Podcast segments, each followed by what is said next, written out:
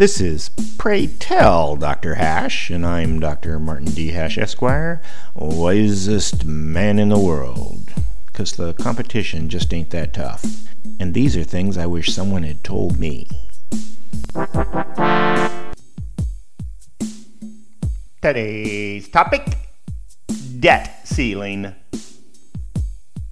The idea of a debt ceiling comes from Article 1 of the U.S. Constitution, saying that Congress must authorize spending, back when accounting was first confused with economics, and only Alexander Hamilton seemed to understand the imaginary aspect of money. Debt ceilings are an emotional issue, not really a financial one. It makes no practical difference what the debt ceiling is or even the amount of spending, but there are irrational fears at play from some antiquated anachronistic misunderstanding of money, mixed with a healthy dose of pontification and demagoguery by politicians preying on fear to stay in power.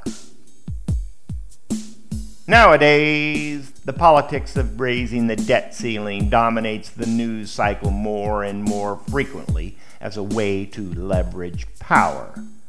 It's how parties can hold everyone hostage to single political positions, like border control or universal health care.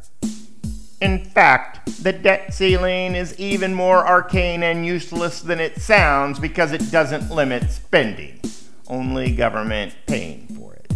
a nonsensical farce where Congress authorizes the spending but not the payment. Ostensibly, this could end up bad, but it never has, and never will, because there is no limit of extraordinary maneuvering and bookkeeping which can be used to circumvent its intent, which is to limit the power of government. Nothing can do that.